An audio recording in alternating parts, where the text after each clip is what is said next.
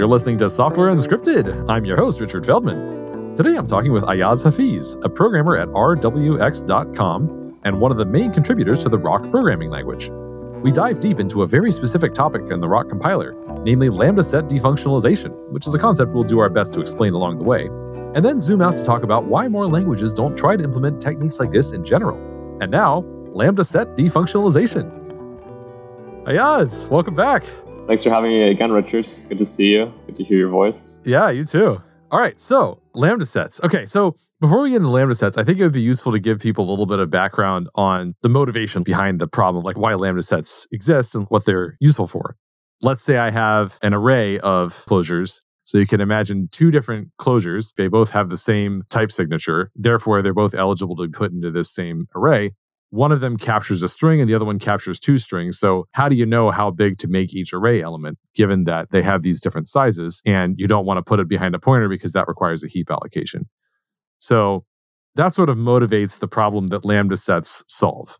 If you can solve that problem of like, how do you put two closures in the same array and they have different size captures, but the same type? How do you decide what size to make the array elements? I think if you can solve that, you pretty much have solved everything relating to this topic. Is that right? Yeah, I think that sounds about right. So just stepping back a bit, like looking at the existing landscape, there's sort of two ways you can look at functions, right?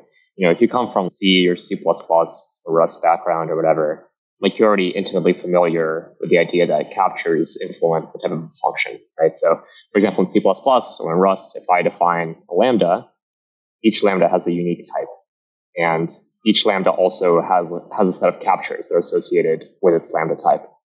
And this means that you can have unboxed closures in the way that we're describing, but the downside that you have is that two lambdas are never the same, right? If I have two lambdas that I define after each other, they'll always have unique types, even if their captures are the same, and, and so forth.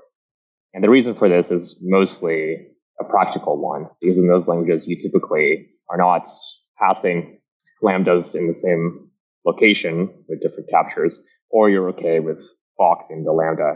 By boxing, I mean a heap allocation. You need you need to have two functions with the same input and output types, but different different capture sets. In those kinds of languages, we need to fall back to having functions with the same input and out- output types, but different capture sets. You know, you do a heap allocation, and on you go. That sort of happens implicitly in most like garbage collected languages, like in JavaScript, Haskell, OCaml. They will all just do a heap allocation for right. the, the closure yeah. captures. But we want yeah. to try to be more efficient than that. Exactly. The other side of the spectrum is like exactly what you described, Richard. Like a lot of languages where the idea that you're capturing something at all isn't even made present to you, and you don't have to worry about it, like the JavaScripts and Haskells and Lisps of this world. That's a huge ergonomic benefit, right? I can create a list of all these functions that behave in different ways, but have the same input and output parameters and operate over them. A good example is a parser combinator, right? So like you have a list of parsing functions and you say, okay, I want to try to parse this in this way. If that fails, let me try to parse it that way. If that fails, let me try to parse it this other way, right? Right. And you can, you can do this without a lot of ceremony saying, okay, well, I actually want to heap allocate this thing and this next thing and so forth. But what you lose is, is that you do have to do a heap allocation, which might, might be slow. So the idea, as as you described, is like, well, how can we make this better? Because in principle, right, like what a compiler could be able to do is say, okay, well, I have these lambdas that have different types because their captures are different. But it's not for me to like put them into a union. What you might know as a sum type, or R O C, we call them tagged unions. Let's go to this parser combinator example. If I have, uh, if I have three different parser options, I can create a union type out of those parser options and say like, well, it's parser one and then parser two and parser three. And when I go to call a function, let me switch over the tag of the union, see if it's parser one, parser two, or parser three. And if it's parser one, well, I know how to call parser one. I know like what captures it takes and how I can call it. Same thing with parser two, same thing with parser three, right? If you want to implement this in C plus plus, you could do this Manually, exactly, exactly yeah. the same way. Yeah. But importantly, so this is a behind the scenes thing, right? So it's like you have this list of closures, just call it a list of functions in R O C because, you know, functions in R O C closures. But importantly, the compiler is realizing, okay, you actually are using three different capture sizes for these different things. So what we're going to do is we're going to pick the largest of those three sizes, and that's how big the whole thing's going to be. and we're going to represent it as a tagged union, aka algebraic data types, aka sum types, aka discriminated unions, depending on your language. And so therefore, it's like every single entry in the list has an entry size that's big enough to handle the largest capture. And then they have a little discriminant tag or a little thing that sa- tells you which one you got.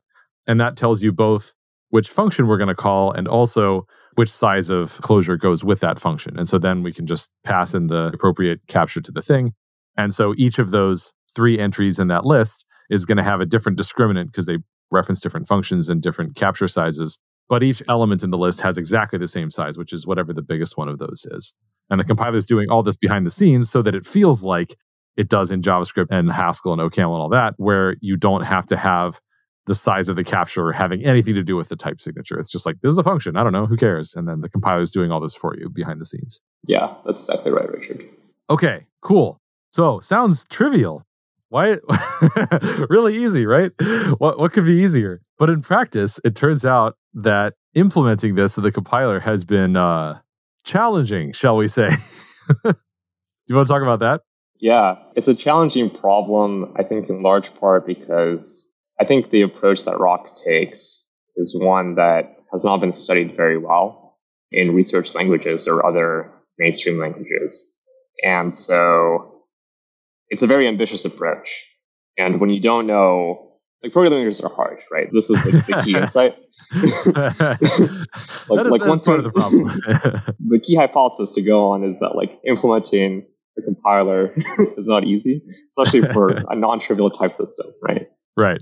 And once you have this insight, you realize that like if you don't have a grand theory about how all this should work, it's very difficult to make it work. And unfortunately, few of us on on the current compiler development team are well versed in, in writing formal proofs for a lot of this. So we, we have some intuition for like, okay, well, I think this should work this way, but then you go to implement it and you find out only after many users discover some wild emergent effects of how this works that, well, there's this edge case that you forgot, but it blows up the whole model.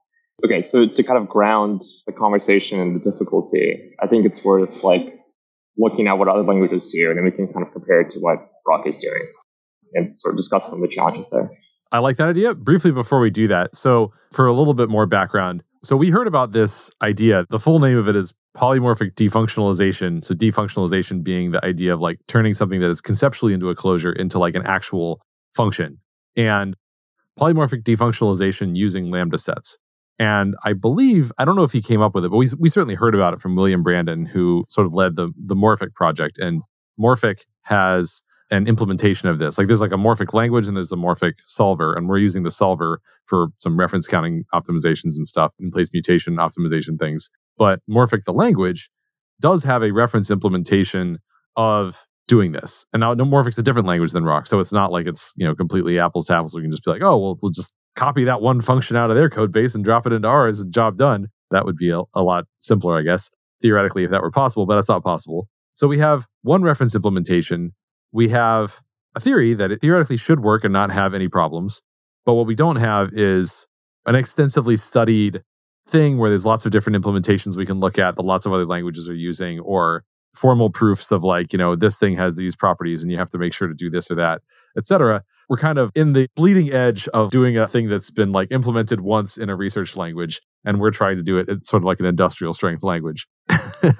So comparing it to what other languages do. Yeah. So the typical approach, as far as I'm aware, and this is the way that it's described in, I believe the full paper is called Better Defunctionalization with Lambda Sets or something of this form. It's in P L D I twenty twenty-three, if you'd like to Google for it.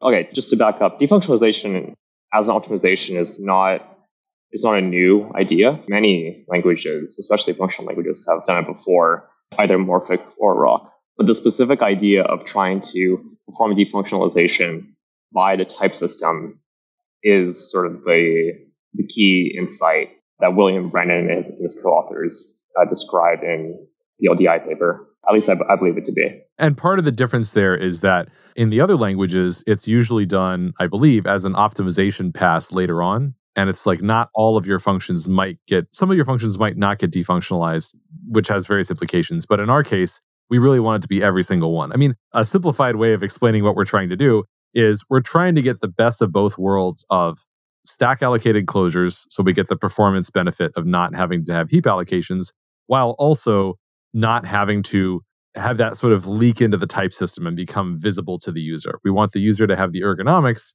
of languages that heap allocate their closures, but the performance of languages like C plus plus and Rust that do not heap allocate their closures. That's what we're trying to do here. Right. That's exactly right, Richard. Typically, this is done as a separate pass, like after your type checking phases and your monomorphization phases. And to clarify, by monomorphization, I mean generation of specific instances of functions for specialized types when those functions are generic, right? So if I have a function I D that goes from X to X, where X is any generic type, I can imagine I call this function with an int and with a string. And what I want to do is I want to generate two functions, I D int and I D string. This is what we'll say is monomorphization. But at this point, mm-hmm. I don't care about the captures that I D might take. So typically you perform this phase, and then afterward you perform a defunctionalization phase, where you go through and you say, okay, what are the functions, like in the typical approach, you say, okay, are there functions that I know that I can like defunctionalize eagerly here? And in the paper contributed by William Brandon and his co-authors, you go through and you do you perform a second type checking phase, and you say, okay, let me go through and give types to all functions. And by doing so, I'll be able to see where there are sets of functions that form unions that I can then specialize to produce the defunctionalized form that we were talking about before, right? So now I go through and I say, let's say I have a function adder that takes, takes, a, takes a function X and produces an output function that takes a function that, that takes a parameter Y and adds X and Y together. So this, out, this output function is going to capture this value X. And what we're going to do at this point is gonna, we're going to say, okay, this output function. Just to make sure I understand. So this is a function that's like, give me an X and I will return a new function that adds X to my argument Y. Right, exactly. Right, so it returns a yeah. function that has one argument. That argument's called Y, and then it adds X to it. So it has to capture X. Yeah. Let's call this output function like add with X, right? So we sure. go through and we say, okay, I'm going to give add with X specific type. This type is a union. It's a union with what, with one element right now. One element is called add with X. And in its payload, it has the variable X, or the type of the variable X, which let's say it's an int. You go through this and you do this, and maybe the place where you use add with X, it's also a position where you might instead use a function, let's say like multiply with A and B. And multiply with A and B like is its own type, which is a singleton union, and the union consists of the name multiply with A and B, and the captures are A and B, which let's say are an int and int again. And now we can say as well, okay, I have this function. It's produced by an if branch. One branch of the if branch goes to add with X, and the other branch of the if branch goes to multiply with A and B. So what's the type of this function that I get out?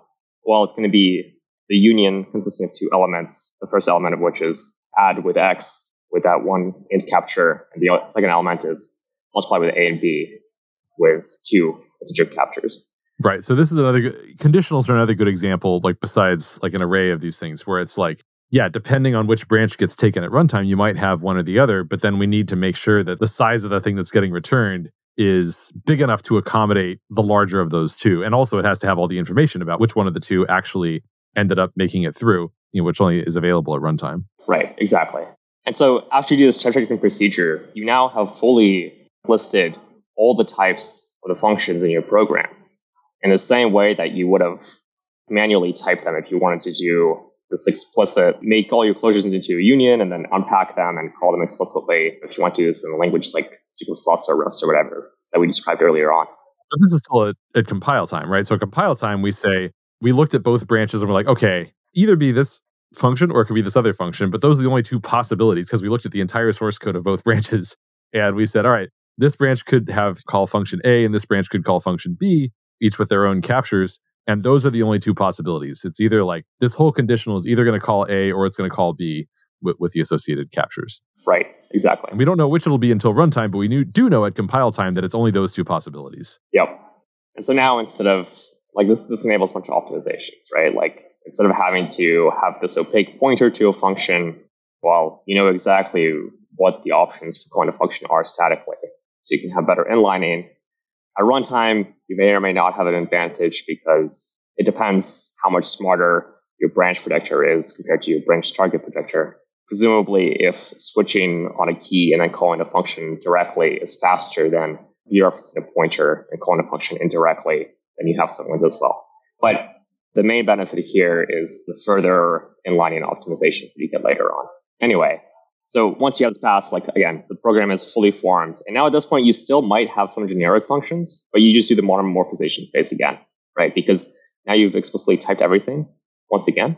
And so you can just go through and specialize it the same way that you did for, for when you did your first morphization pass, where we went through and we said, okay, this function I D, we need two versions of it, one for an int and one for a string. I'm skipping over some of the details here, but the, right. the key point is that like the functions become sort of native data types that are the same as like any other data type that you would have, except that they are functions. So I guess for those who aren't familiar with like monomorphization, specialization, et cetera, I think a really simple example of this is like list.first, which is like, give me the first element of the list. And in R O C, this is a polymorphic function, meaning you can give it any type of list. You don't have to give it like just a list of strings or just a list of integers or whatever. You can give it any different type of list you want, and it works on all of them. Again, there's a lot of languages that do this by having, I guess it's not actually an extra heap allocation, but they do this in a way where there's an extra conditional. Like list.first is one function. There's only one in the final output compiled program. And it sort of looks at some metadata about the list that it gets in as an argument to figure out like how big are the elements, you know, how big is that first thing that I need to pull out of here, et cetera. That adds a bunch of extra conditionals and branch mispredictions and stuff. So usually the more efficient way, especially because it unlocks future optimizations, is monomorphization, aka specialization. Actually, Graydon Hoare, who created Rust, mentioned that he likes to think of it as sort of like extra inlining, basically. But essentially the idea is, if I call list.first passing a list of strings, and then somewhere else in my program I call list.first passing a list of integers, that's actually going to create in the output compiled program two different specialized list first implementations. One is list first for strings, the other one is list first for integers, and neither of them needs a conditional to look at what type of list they're receiving because they're both specialized for one particular type of list, like list of strings, and the other one's list of integers. So there's definitely some code duplication there, which is a downside. So monomorphization usually tends to produce larger output binaries. But the upside is that you don't need this conditional to check what type of list you're going for. Each function is specialized and already knows exactly, like, I only will get called by a list of strings. The other one's like, I only will get called by a list of integers. Right. Now, you mentioned an important detail here, which is that the way Morphic does this defunctionalization is they do normal type checking, and everything before type checking is the same as it would be in basically every language. They do normal type checking. Then they do a separate pass that's called defunctionalization, where they go through and compute all these sets to figure out, and like unions and like all the conditional branches, okay, which ones could possibly be in there and so forth. And then afterwards, then they do monomorphization. Whereas what R O C does, and maybe, you know, we should get there later, but R O C combines two of those steps. Yeah, that's software, right, Richard? Which is one of the reasons we can't just look at their reference implementation and copy exactly what they did, is that we're trying to avoid an extra pass for performance. And right. as a consequence yeah. of that, the implications of that that make our implementation different from theirs are unclear. Like, we don't actually know if that, if it's safe to, to to eliminate that extra pass, or like what are the consequences of eliminating that in these weird edge cases that we keep running into as more and more people use the language. Right. Another thing that's worth mentioning is that R O C supports, R O C has a feature called abilities, which are, you know, very similar to type classes in most languages. And you have to integrate this with lambda sets somehow. Because right. you can have an ability that returns a function, right? And anywhere in its position. Brief bit of background on ability. So an ability, like a, a really easy example of an ability is equals. You're like, I made this new type, like a data structure, like a, maybe a, a tree or a hash map or something, like some sort of custom collection. And I want to define how equals works on this. So abilities are R O C's way to say, you sort of like associate a particular function with a particular type. So I say like, this function that I've written here, which takes two of my collections and returns a Boolean, that is going to be the equals function that gets used anytime somebody tries to use double equals on one of these collections. So it's associating a function with a type. Yeah, you must account for this with a feature like abilities, because I can call an ability for some type. Encoding is a good example, right? So the way that encoding to JSON, for example, in R O C works is you say, all right, please generate me an encoder for this type. And an encoder is a function that takes some encoding format, let's say JSON, and produces a list of serialized bytes. And the reason that you want to generate a function is because you want to compose these encoders, right? So I if I have a record that I'm trying to encode, I can get an encoder for each subfield, and I compose them all together to generate my, my JSON object. But this is kind of an aside. So the fact that you're returning a function means that the function has to play a part in defunctionalization, right? Because it is a function in the program after all. Right. So one way you could do this is you could say, all right, well, let me have three passes. First, I'm going to have a pass where I go through and I resolve all the abilities using my program, and I inline specific specialization for a type wherever it, its ability is called, right? So if I call like to encoder for a string, well, I need a pass where I go through and I say, what's the specific function that I should call here, and replace it with the generic to encoder call. So first you do this, then you do your monomorphization pass where you specialize everything relative to types. And importantly, this also can include calls to abilities, right? Because abilities can be generic, like in places that go beyond just the type that they're specialized for, right? Right. So you do this monomorphization pass, then you do your defunctionalization pass. But now you have three passes, and it would be nice if you could collapse them into one. Right, because the more passes you have, the longer the builds take, generally speaking. Right.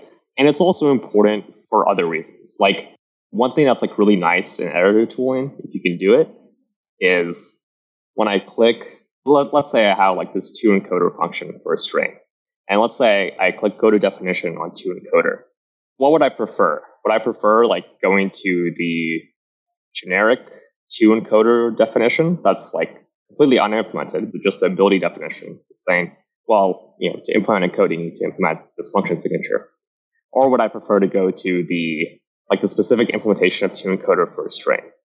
And I think the vast majority of the time... Based on the context, right? Like in Based on the context, yeah. Yeah, of course I prefer the other one because it's like, well, right. Once I've done that, I can always look at that implementation and then like from there get to the generic ability one if I want to, but the reverse is not true. Yeah, or at least you know you want the option to like either go to a specific implementation or go to the declaration site.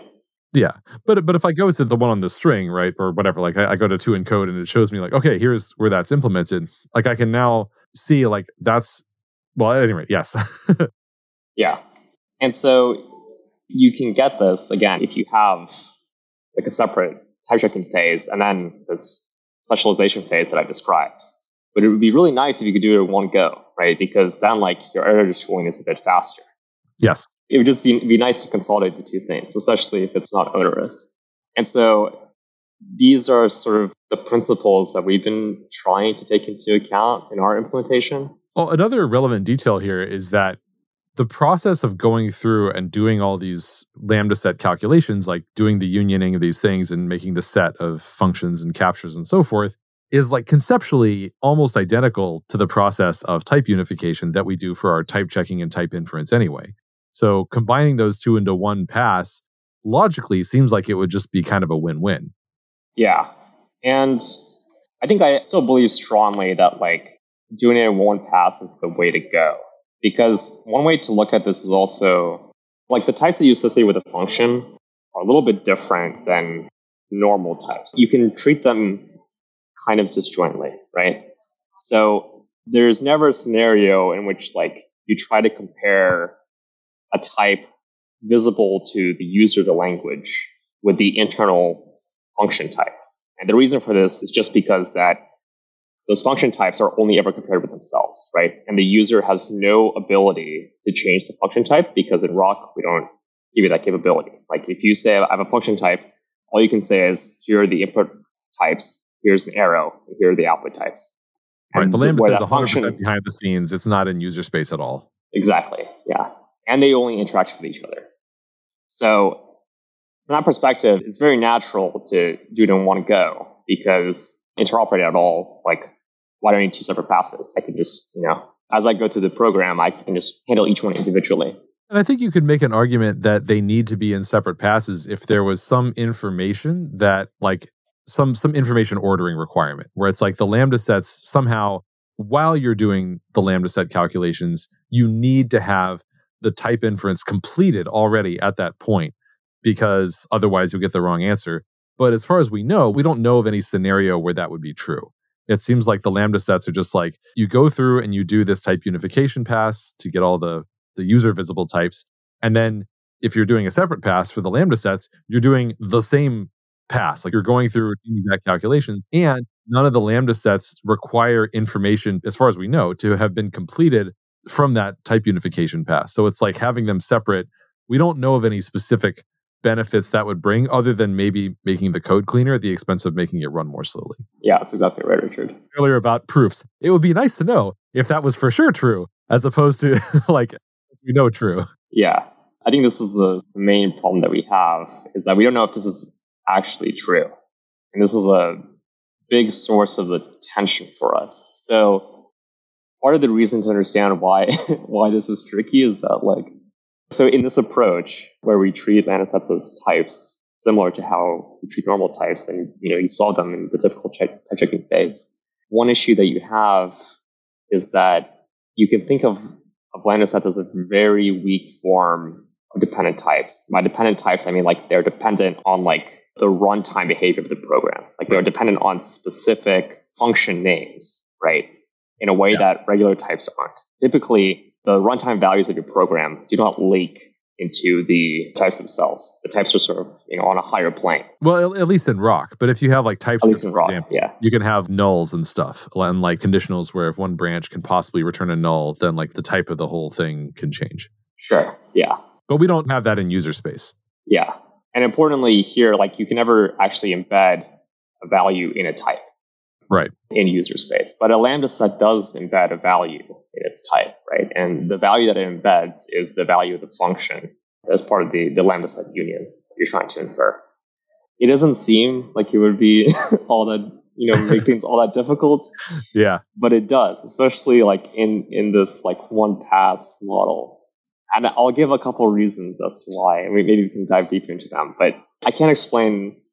I don't think it would be prudent of me to try to explain in great detail the examples, because it would just, we would be sitting here for thirty minutes, I'm sure. And we just got through the part where it's like, now, if you've impressively managed to follow along all this, which I'd be very impressed if someone is able to follow along with all this, because there's a lot of background information we're kind of skipping over, and we're, it's a complicated topic. Now we just got to the part where now you have all the background, and we haven't even gotten into the like specific problems that we're running into. Exactly. So one that I think is might be kind of natural to understand is that one issue that you have if you try to do lambda set inference in one pass during the regular type checking phase is that, okay, I won't give a concrete example, but you can have function positions where the type of function, again, remember this, this is a union of like potentially many functions. In that union, you might have the same function name, but with different type signatures or like different captures. And the sort of intuitive way to think about this is like, pretend that you monomorphize the program, and then you had a function position where you had two different versions of the monomorphized program being used at at the same time. Now, this might seem that that's not possible because, well, if I monomorphize, the input and output types would be different, right? But the captures might be different, even if the input and output functions are input and output types are the same. Right. And so you can have cases where the lambda set has the same function name that appears in the union, but with different capture types. These need to be treated as different variants of the lambda set. You cannot right. unify them because they are, in fact, different functions, or they will become different functions once you do the monomorphization piece. Right. So the function name referring to basically, this is the non-monomorphized implementation of the function. And if they right. have the same quote-unquote function name, what that means is, or maybe you could say like a function identifier or something like that. It means like these both have the same R O C source code implementation. However, because they capture different things or potentially different sizes, they're going to get this sort of extra... Captures basically get added as like an extra argument to like a top level. Like you, we generate it as a top level function that quote unquote doesn't have a concept of a capture. And then we just stick an extra argument on there that's like, hey, here's your capture. And it's like, cool, now I can use this in my implementation. And that's what the behind the scenes, the compiler is doing. But if those two different capture arguments need to be of a different size, then even if the source code implementation of those functions is absolutely identical, meaning they get the same like function I D, if they capture different things of different sizes, then during monomorphization, they're going to need to get split off into two different implementations that are basically copy-pasted, except that last argument is going to be different between them, the capture argument. That's definitely right, Richard. The trouble with this is that you must now implement at least a weak form of your monomorphization algorithm in your type checker, at least for lambda sets, because you yeah. cannot say, typically, if I have two unions and I'm trying to make them equal to each other. And one has like an A with an int, and another has an A with a string. Well, that's a type mismatch, right? Because like, yeah, what are you doing trying to compare compare two units that, that aren't the same? But in this case, you can't do this because you actually know if you have a type mismatch like this, that actually know like there's no way that the program that this is a type error because it's based on the values and values in the, in the program. So if it appears, it has to be correct. So there's a type yeah. error like this. You know, it's actually two different functions that will be specialized to different things when you go to monomorphize, monomorphize your program. You have to take this into account. And like in principle, you think, okay, it's not too difficult. Like if there's type mismatch, just like keep both of them. But in implementation, it's just been very hard for us to get this right. Yeah. And the reasons are mostly due to ambient effects of how the unification algorithm works and how type variables are represented and these these kinds of things. It would be nice to have like a, a sound model around this, but we're not really sure about it yet. Yeah. I mean, at one point, we even talked about, hey, maybe we just need to just kind of give up and do heap allocated closures for a while because there's so much error proneness and difficulty having to do with this model. But even just talking about it, it was sort of like, there are so many performance assumptions that we rely on being able to have stack allocated closures. And it almost feels like the idea of kind of making a different language in some level, because if we were to like turn that off, because so many the runtime performance characteristics would change. Kind of where we ended up was like, we got to keep plowing ahead with lambda sets and figure it out somehow. Yeah, yeah, exactly. Another like issue that's kind of similar is the one around abilities. It's a very similar kind of thing. You can solve for a particular ability and know what type it should resolve to. Well, like you may or may not know the lambda sets at that point in time concretely. It's safe to like propagate this yeah. information somehow. But this is also difficult because again, like lambda sets are dependent on the values in the program. It's a lot of data dependencies to manage. And in practice, this has just been very difficult. I think it's like the key insight though, I think it's doable. And I think you can make this correct and work as it should in one pass. Yeah. We just may not have the expertise for it right now. Now, you do have a separate project called Core, C O R, so it's like rock spelled backwards. For those who aren't familiar with this, which is probably almost everyone, unless you're like working on rock, you probably haven't heard of this. But this is basically something that Ayaz made that's sort of like a very bare bones implementation of certain parts of Rock's compiler written in OCaml rather than Rust, which is a lot faster to iterate in.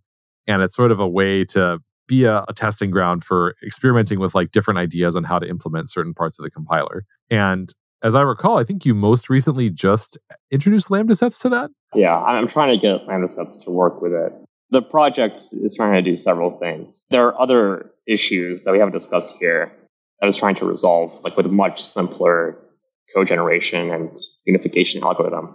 But I also want to see if I can get a lambda set model to work in this situation and try to see if we can resolve some of the issues that we have in a much simpler context. But I haven't been able to get lambda sets to work in the model just yet, in part due to some of the issues that we're talking about here. One thing I kind of wondered about, and one of the challenges with it is that it would be like a lot of work and maybe might not pay off, is so we know that Morphic doesn't, as far as we know, their implementation works. We're not aware of any issues with their implementation. The idea would be to try to do something like a visitor pattern type of thing where you're like, let's implement it in a way where it can either be run as its own pass or be run in the same pass as the type unification. And then basically you just have two different callers, one of which is like, run both of these and every time you visit a node, do both of them, like one after the other. And the other one is like, first run all the type unification ones and then run all the lambda set ones. And then you could see if they got the same answers. And if the two pass one is correct and the combined pass one is incorrect, then that would give us some clues as to why or like what the difference is. The challenge in that is that now we're taking something that's already hard to implement and making it even harder to implement, which is not ideal. I'm not sure I have like any any great takeaways here, but what I will say is that we're working pretty diligently on this problem, and I think we have like quite a few ideas on how to resolve it, even if we don't know the answers yet. And in general, if this sounds interesting to you, we'd love to hear from you, um, especially if you have a background with formalizing formalizing type systems and compilers or anything like that. Or you know anyone who, who might be interested in uh, working on this. Yeah, it'd be super valuable. Worth noting, I mean, there's a lot of people doing Advent of Code in Rock right now, and they probably have no idea that this is an issue because for certain categories of programs, it doesn't even come up at all. Like the implementation that we have right now works fine. It's just once you start getting into certain edge cases, especially around like recursive types that involve functions, that's when these things start to crop up and we start to run into like weird bug reports basically of, of like, hey, I'm like getting this weird compiler error and I don't understand it. And it turns out, oh, it's a lambda set issue. That's a common refrain. It's like, this is a lambda set problem. I see that all the yeah. time in like compiler development discussions. Yeah. I think for R O C's growth, there are other options as well, right? So one option that we've discussed is sort of putting the lambda set experiment on hold uh, in favor of box enclosures to sort of unblock other features that are more user-facing and we believe might be more valuable to R O C at the moment. But it eventually it'd be nice to, to at least reconcile uh, and support defunctionalization in the form that we described because of its guaranteed nature. Like in a functional language, you use closures everywhere. Yeah. It'd be really nice to not have to pay the typical cost for closures that you do when you use them all over the place. I don't know if you've thought about this. Have you considered trying to do the two-pass version in Core and just see if you can get it to be correct and then as a separate step, see if you can go back and combine them? Yeah, I mean, the two-pass version, I know it works. Yeah, I've done that. The combination piece is, is the difficult part. Yeah, because I mean, that, that might be, if we get to the point where we're like, hey, we need to get something that works across the board and what are the trade-offs we're considering for that? One option might be we say, let's just plow ahead with the two-pass version. That has the downside of there's an extra pass in compile time, so all builds of R O C would be slower than they would need to be. But that would mean that the runtime characteristics would be as good as possible, and hopefully this entire category of bugs would disappear. And then that would sort of buy us a lot of time to, in the future, try to combine them again and see if we can get it right this time, you know, without reintroducing all the bugs and so forth. Yeah, I mean, it's definitely a possibility. We'll have to see. Yeah. Part of the problem here is that, like, any of these projects is a big project. It's not right. like you just be like, yeah, oh, just, exactly. just sit down, just, you know, crack your knuckles, crack open an energy drink and just plow through, uh, you know, rewriting the whole type checker to, to have two passes instead of one. What's the problem? Yeah. No, yeah. It's, it's a big project. You know, like R O C is still a young language, but it's a mature project. Yeah. It's a big, it's like three hundred thousand lines of code. Yeah. So doing this kind of change is like something that is going to take on the order of, of months. So you really want to have a solid foundation and a solid plan before you go into it and start writing code, because you don't want to just like back out of it willy-nilly. Right. As Boromir would months. say, one does not simply rewrite defunctionalization to be two-pass. Right. Exactly, Richard. Yeah. So I think that kind of covers what lambda sets are and like the problem that they solve and some of the challenges that we've run into. I guess it's kind of hard to get into specifics, but we have run into some issues in the past that have gotten solved. Like I seem to remember that with like parser combinators. So a lot of people have been using this like parser library for Advent of Code because it's nice, it's ergonomic, it works well. But as I recall, there was some issue with if you wrote a recursive parser with it that it was like partially solved. Like there was a bug and then it got partially fixed, but there's still some cases where you have to kind of use a workaround. Am I remembering that right?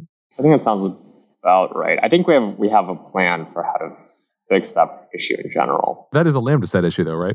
It's not not a lambda set issue. So it's an issue that arises because of R O C's compilation model and because the execution model treats lambdas defunctionalized. But it's not an issue to the implementation of lambda sets, I should say. It's more uh-huh. like a restriction in what the R O C language can support. I believe for like that issue specifically, the idea is that like you cannot make a generic function or something if it's not a synct- syntactic function. By syntactic function, I mean like it's like some function name equals something that looks exactly like a function and not right. called to something else that returns a function. So the difference being like x equals lambda as opposed to x equals if blah, blah, blah, then this one lambda else this other lambda. Right, exactly. So yeah. adding that restriction, which we believe is reasonable and very natural, will resolve the issue. Sorry, that's specifically for recursive functions too. Yeah, yeah. It's definitely an edge case thing. It's not something you'd run yeah. into all the time with a language for sure. Yeah. Unless the main thing that you like to use with R O C is to write parser combinator libraries from scratch, which maybe a lot of people will want to do that. Who knows? Yeah, yeah. So it's an edge case. But yeah, I mean, like that's the kind of thing that like you also like don't really realize until you've gone like pretty far down this route. Like it's kind of difficult to see ahead of time. I think at least for us, it has been difficult to see ahead of time that like, oh, well, actually, you know, if we compile things this way, in these specific circumstances, the runtime model changes in such a way that like you can't do X and Y. It's sort of difficult to know before someone tries to do X and Y, especially because this problem isn't, right. isn't very well known. But thankfully, I think for a lot of these things, we do have sort of easy ways to either restrict the user-facing capabilities or otherwise implement a fix that resolves them. I think this is also an interesting example of two things that sort of maybe explain why more languages aren't attempting to do the things that we're doing in R O C. So one is that, like you said, languages are hard. It's like we have a big code base. It's very complicated. Even trying out new things is very complicated. And as we're noting here, even if something seems like it should work in theory, the implementation can run into a lot of problems. And we don't really know if the reason that we're running into these problems is that we're just making mistakes, which is entirely possible, or that there's some fundamental limitation that we're not aware of that there's also no literature for. Like, one of my favorite things about the halting problem is that it tells you this is not possible. Like, you cannot solve this all the way, and you can get close to it ish. Like, you can, there's certain subsets of it that you can solve. You can give a, like Rust does this. There's like certain ways you can call a function recursively that will, like Rust will say, hey, no matter what happens in this function, every single branch recurses, so this is definitely never going to terminate. So you should probably change one of those branches to make it have a, be a base case. Or, you know, like this loop will never exit. But the halting problem says it's not possible to guarantee that. It's not possible to guarantee that the compiler will catch all those things in the general case, which is a really useful thing to know as a compiler implementer, because it's like, yeah, we shouldn't attempt that because we know it's impossible. And not knowing whether it's possible or not, like not knowing whether lambda set defunctionalization has to be two passes, and just having a hypothesis that it's one pass means that in our very complicated implementation, whenever we run into a bug, we can't know if it's because it's actually impossible and we're trying to do an impossible thing because no one's proven it one way or the other, or if it's just because we just made a vanilla ordinary mistake in our implementation and we just have no idea. Every time it happens, we have no idea whether it's because we're trying to do the impossible or it's because we just made a bug and we got to go figure out what the bug is. And also, by the way, these bugs take a super long time to track down. Like, they're not just yeah, like, oh, yeah. found another one. Cool. I'll just sit down, crack my knuckles and fix that one. It's like, I think you mentioned, like, it's like the first step to fixing one of these bugs is like you open up a notebook and spend more than an hour writing down context to just load everything into your brain. And then you can start working on it. And it's like usually multiple hours. They're really not easy to fix bugs. Yeah. The way I describe it is like one of those bugs where like, it goes down like ten layers every time to do it, which also makes you think like, okay, there's got to be a simpler way. There's got to be like a simple right, model right. for all of this. It just sucks because we just don't know it. Right. And especially because, I mean, I'm going to say this kind of tongue in cheek. It's like, it only takes like half an hour to explain it from scratch. But at the end of the day, like once you get the mental model, it's not that difficult, I don't think, for me to look at a piece of code and walk through and be able to tell you conceptually, what are the lambda sets that are going to result from this? It's just not that conceptually difficult of a calculation to make. And yet, in practice, for very simple examples, sure. But there are weird edge cases once you get into recursive calls and, and this and that that end up making it a lot more complicated. Yeah, for sure.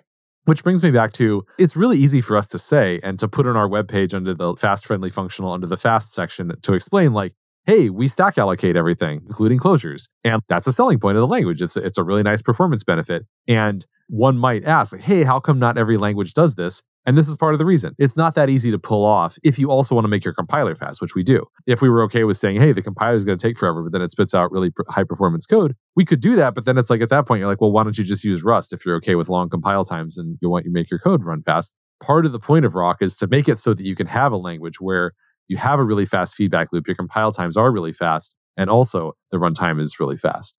And turns right. out that's not easy. Right. Yeah, for sure. Well, I think we've kind of covered all we could cover about lambda sets without getting into like individual bugs or something, which would be really time consuming. Did we yeah. leave anything out? I mean, at a high level on the topic? I don't think so. Yeah. I mean, just this sounds interesting to you. Hit us up. Yeah, for sure. Like we, we would love help with this. It's a tough problem, but it's one of those things where it's like, it's hard because the payoff is great and not because right. it's like, we're just trying to do something silly. It's like, no, this... This would actually be pretty great to get right. So we want to get it right. Right. Yeah, exactly. If anyone's interested in helping out, like getting involved, hit us up. Please hit, let us know. Just like, anyway, like tweet at Software Unscripted or R T Feldman or go on R O C Zulip and, and just mention that you're interested in that. And yeah, we'd love to get more people involved. Yeah, sure. Awesome. Well, thanks for chatting about this. It's an interesting topic. And I have heard people say on the podcast, they like kind of being a fly on the wall for some of these in-depth compiler things. So if that's you, hopefully you enjoyed this deep dive into one very particular edge case of compilers. Yeah, I hope you all had a good time. Let us know your thoughts. Check out R O C for sure if you haven't already. Yeah. All right. Thanks, Ayaz. Yeah. See you, Richard. Take care.